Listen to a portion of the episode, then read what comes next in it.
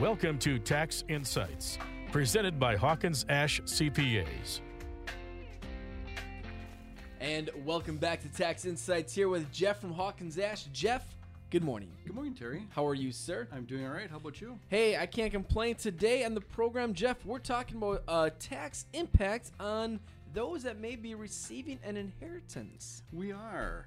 Um, as baby boomers continue to get older, you know, within the next 10 to 15 years, Terry, I think we're going to see a wealth transfer to that next generation.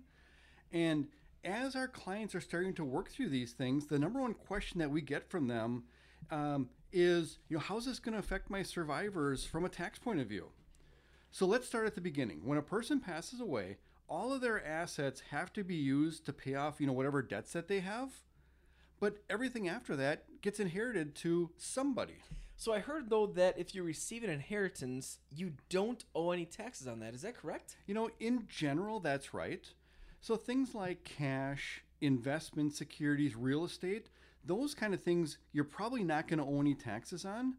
But if you get an inheritance that includes IRAs, annuities, retirement accounts, then you will. Quick question: What about if you inherit a Roth IRA? Because that's you know, after you've already paid taxes on that. Right. That would be tax free also. So that would kind of fit in that first category. Gotcha. You're right. Okay, curious on that. So why is there a difference in the tax treatment? So in Wisconsin, like a bunch of other states, you get what's called a step up in basis. Now, you get the step up for things like cash, investments, real estate, but you don't get that step up for IRAs, annuities, and retirement accounts. What is a step up? I've never heard of that. Yeah, so a step up is no matter what you actually paid for something, whether it's a house, whether it's an investment, your new cost basis is the fair market value at your death. And if you immediately sell it, your cost basis compared to the fair market value is the same. So you have no gain, which means you pay no tax. Now, there are certain states that allow for a double step up. There's some certain states that allow just for a half step up. So you just have to look at your state to determine, you know, what the step up is. But income assets like IRAs and things like that, they don't get that step up. And so that's why you have to pay income tax on that because your base is essentially zero. And so you pay tax on the difference. So, what about life insurance proceeds? Do you have to pay taxes on those policies? They are tax free.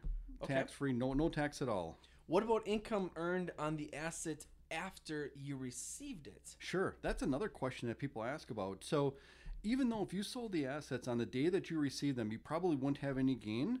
If you hold those assets for any period of time, as soon as you have it in your hands, from that, from the date of, of death to the date that you sell it, that's going to be income to you, any kind of you know earnings that happen there.